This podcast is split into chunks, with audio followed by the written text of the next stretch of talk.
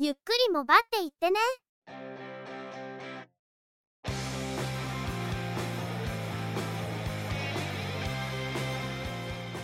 この番組は、モバイル通信に関する技術や、業界動向に関するニュース、IT ガジェットに関する情報などを中心に取り上げています。テクノロジーには明るくないという方にも、できるだけわかりやすくお伝えできればと思っています。この番組では、チェビオ AI による合成音声で声をお届けしています。幾分お聞き苦しいところもあるかもしれませんが、何卒ご容赦ください。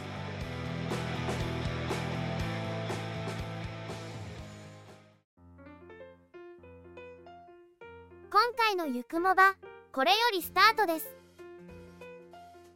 お届けしますのは、ネタ探し、編集、その他雑務担当が、中の人。お話をしますのは、佐藤ささらと、鈴木つづみと、いやです。ゆくもば、第465回です。12月は何かと出費がかさむ時期ですが、中の人の家でも出費が重なっています。それは中の人の無駄遣いのせいでは？いや、今回はそっちじゃなくてガチなやつ。ガスコンロの調子が突然悪くなって、急遽買い替えをしなくてはいけなくなったり、他にも古くなってる家電がいくつかあるのを気にしていたところに、今度は Wi-Fi ルーターが不調に陥るという、ガチの不具合ループですね。Wi-Fi ルーターは、先月末からちょっと調子が良くなくて、一瞬ネットワークの接続が切れるというのを繰り返していたのを、電源を入れ直してごまかしていた感じだったのが、リモートでの作業中に接続が切れて、戻るまで時間がかかるというトラブルが起きて、いよいよごまかしが効かない感じになってしまったんですよね。前に買い替えたのが8年ほど前だったようなので、いい加減に買い替え時ではあるので、今後もリモート作業が結構多いのも鑑みて、この際に買い替えることにしました。従来はバッファローのルーターを使っていたんですが導入時からやや癖があるということで今回は違うメーカーの製品を導入するつもりではいたんですけど性能面と価格面で折り合う製品がなかなかないという状態でしたネットの記事などを見ていろいろと懸念はあったものの TP リンクの製品を選ぶことにしたんですが Wi-Fi6E は対応している端末が少ないので現状ではまだ Wi-Fi6 対応で十分かということでアーチャー AX4800 という機種を選択しました。とある事情で上位モデルでも良かったかなと後で思ったんですがそれに気づいた時にはすでに製品が届いてましたね。最初はネット接続がうまくいかなくてちょっと焦りましたがいろいろと調べていると環境的にはブリッジモードで動作させるしかなさそうでそれをやればとりあえずはネットに接続することはできました。速度や接続の安定性などは問題なくてこの状態でも買い替えた意義はあるという状態ですね。ルーターモードでないとメッシュ機能などは使えないのでそこが使えなくなるのが痛いところです。なかなかうまくいかなかったんですけどスタティックルーティングの設定とそれに合わせた接続設定に変えることでどうにかルーターモードでもインターネットに接続できる状態までは持っていくことはできました。ただこのままブリッジモードで利用するかルーターモードで使うかはもろもろ検討しながら決めていく感じになりそうです。今回のメインルーターの更新でこれまで中継モードに設定したルーター配下でつないでいた有線接続の機器をどうするかという問題が発生しました。新たに中継機を購入することも検討したんですが、これまで使っていたルーターの中継モードが同社製ルーター同士の接続だけではなく、他社製品の中継もできるということが判明。設定してみると、接続も安定して速度も出ているので、ひとまずはこの状態で運用となりそうですね。今回は単純な入れ替えではなく、それ以外にも設定を変更している部分がありますが、1台の入れ替えだけで正常性の確認や、機能やサービスの接続に問題が出ないかの確認など、確認事項が多くて結構しんどいですね。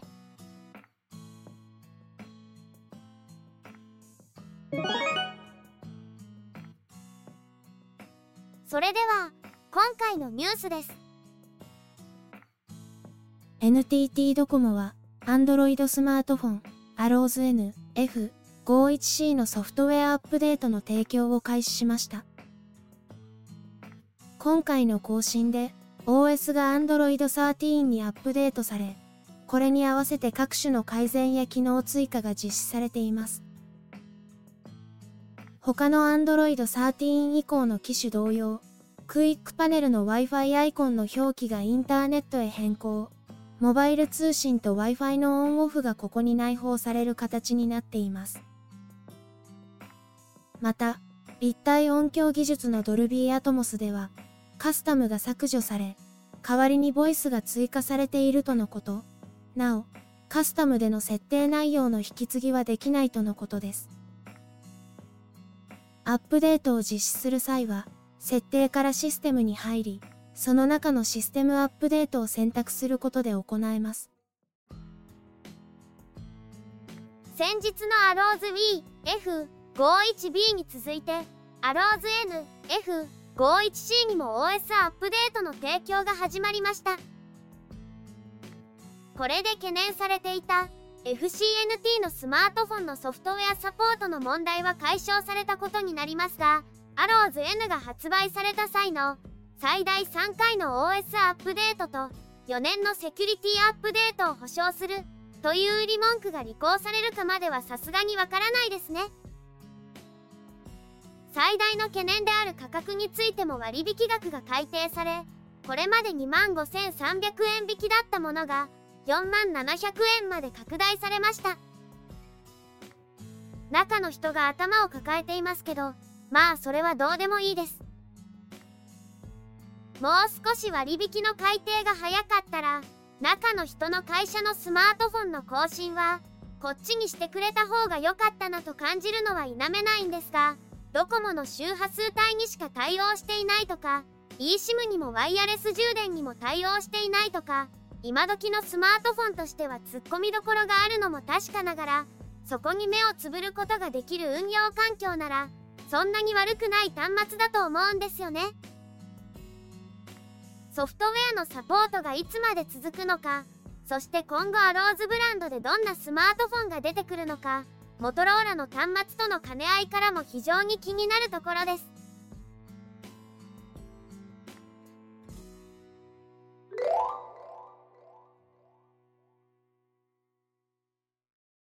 KDDI と沖縄セルラーは、来年の4月から UQ モバイルの 4GLTE 料金プランのシステム切り替えを順次開始することを明らかにしました。対象となるプランのユーザーには来年3月以降にメールが届き、4月から6月にかけて自動的に切り替えが実施されるとのこと。切り替え完了後は SIM カードを交換することなく、5G 通信や世界データ定額が利用可能になるとのこと。ユーザーによる手続き、手数料の支払い、端末の再起動など、ユーザー側は何も実施する必要はないとのことです。また、このシステムの切り替えに合わせて一部の料金プラン、オプションサービスは2024年6月30日をもって提供終了となることが合わせて発表されました。対象となるプランは多いのでここでの紹介は割愛します。各種ニュースサイト UQ モバイルのニュースリリースなどをご参照ください。4G 向けのプランであってもユーザー側は何もしなくても 5G に対応するということで現在まだ 4G 端末を使っているユーザーでもシステムの切り替えが終わると SIM カードを入れ替えるだけで 5G 端末を利用できるということになるのでこれは良いニュースですね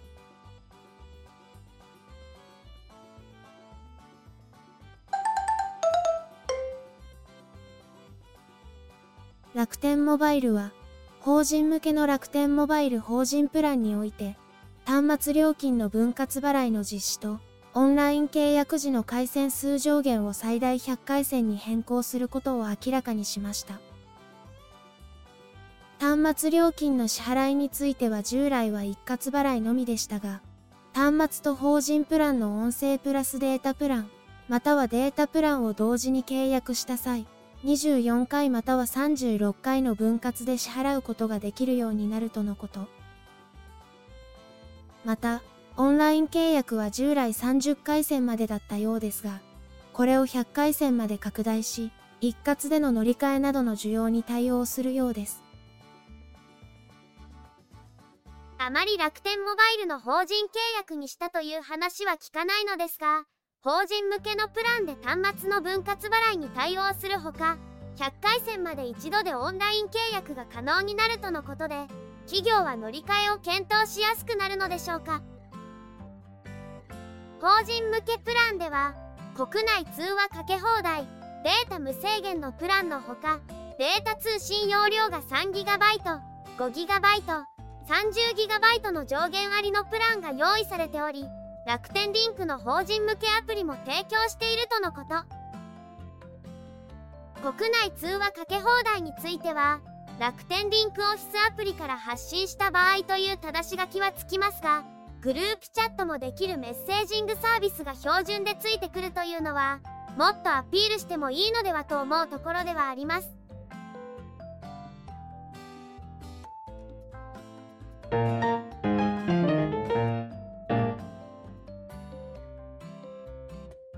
フリービットはグループ会社のドリームトレインインターネットとトーンライフスタイルが運営する MVNO サービストーンモバイルにおいて新たなポイントシステム、トーンコインを開始することを明らかにしました。トーンコインは、充電中にトーンコインアプリを自動起動するとポイントが貯まるシステムで、ユーザー協力型実証実験プロジェクト、トーンラボに参加しているユーザーは無料で利用できるとのこと。充電中のスマートフォンの処理能力を、ブロックチェーンのトーンチェーンの運用に使い、その報酬としてポイントを申請するというものであるとのことです。1コインあたり、トーンモバイルの利用料金100円分に充当できるとのことです。また、トーンラボに参加しているユーザーは、トーンモバイルのオリジナル端末であるトーン E22 を割引価格で購入することができるとのことです。ブロックチェーンを回すためにスマートフォンの充電時間を使ったグリッドコンピューティングを活用するという発想はなかなか斬新だと思いますこのプロジェクトありきの端末がトーン E22 ですが低価格の端末でありながら eSIM と 5GSA にも対応しているというちょっと尖ったモデルでもあります。高齢者や未成年などコアユーザーをかなり絞っている感じがするトーンモバイルですがそれゆえにある程度長い期間使えることとそこそこのスペックで価格を抑える一方で長期間の利用で陳腐化しにくい程度の機能と性能は持たせるという端末戦略を取りつつかなり先進的なサービスもやっていてとにかく尖っているとしか表現しようがない MVNO です。ただこれこそが MVNO のあるべき姿ではあると思います。現在の MVNO は格安というところがフォーカスされすぎているように思いますがトーンモバイルは付加価値型 MVNO としては理想的なあり方をしているように感じています。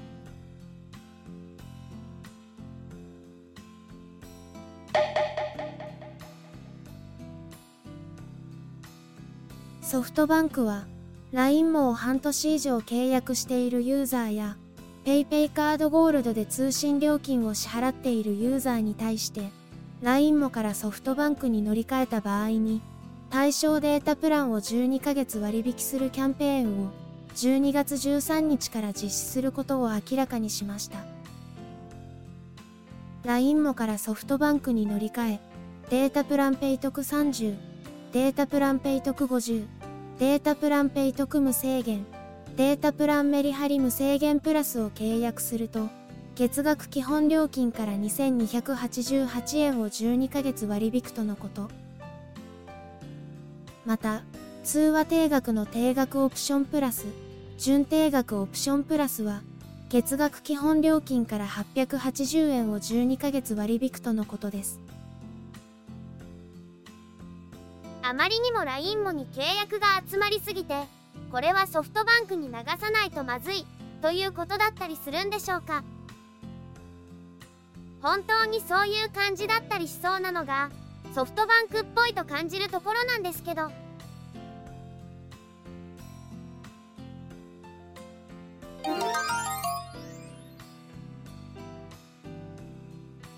Google は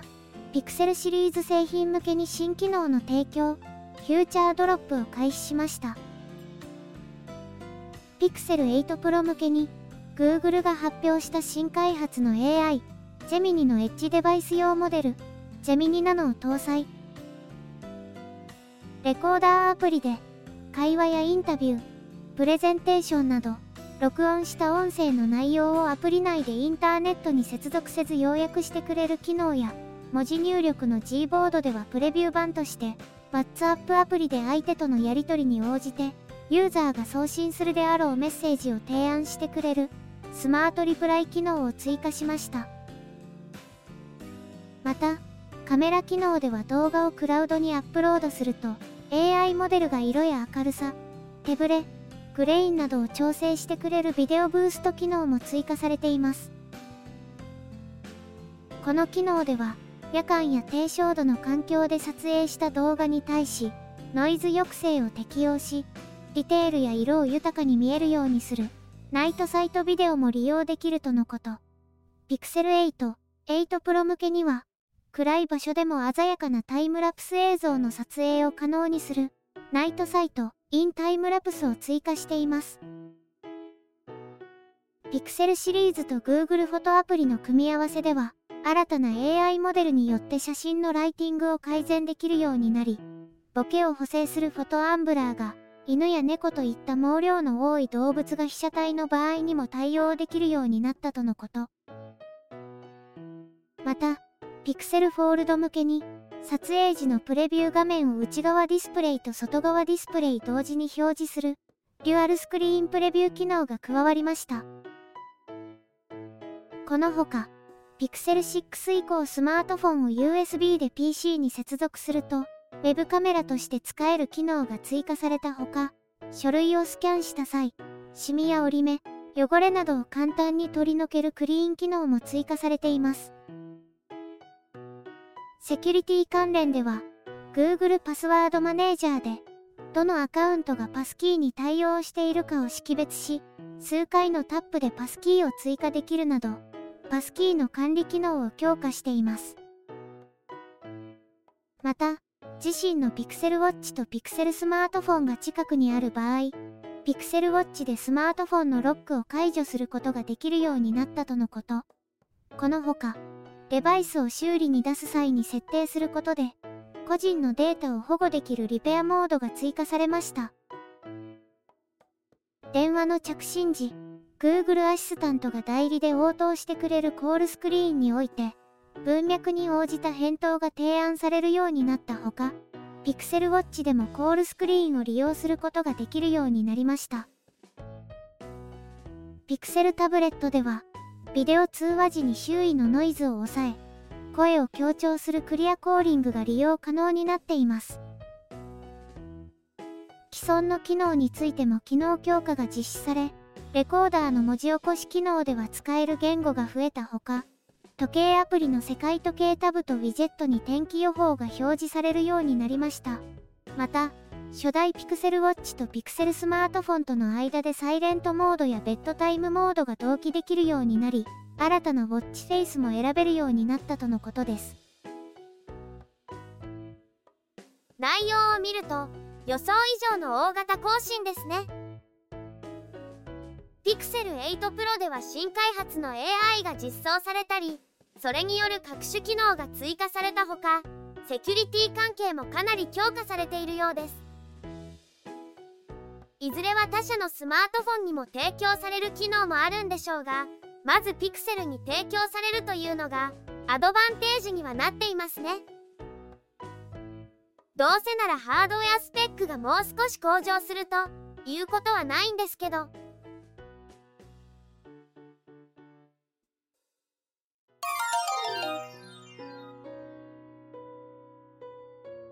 今週のゆくもばはそろそろおしまいの時間です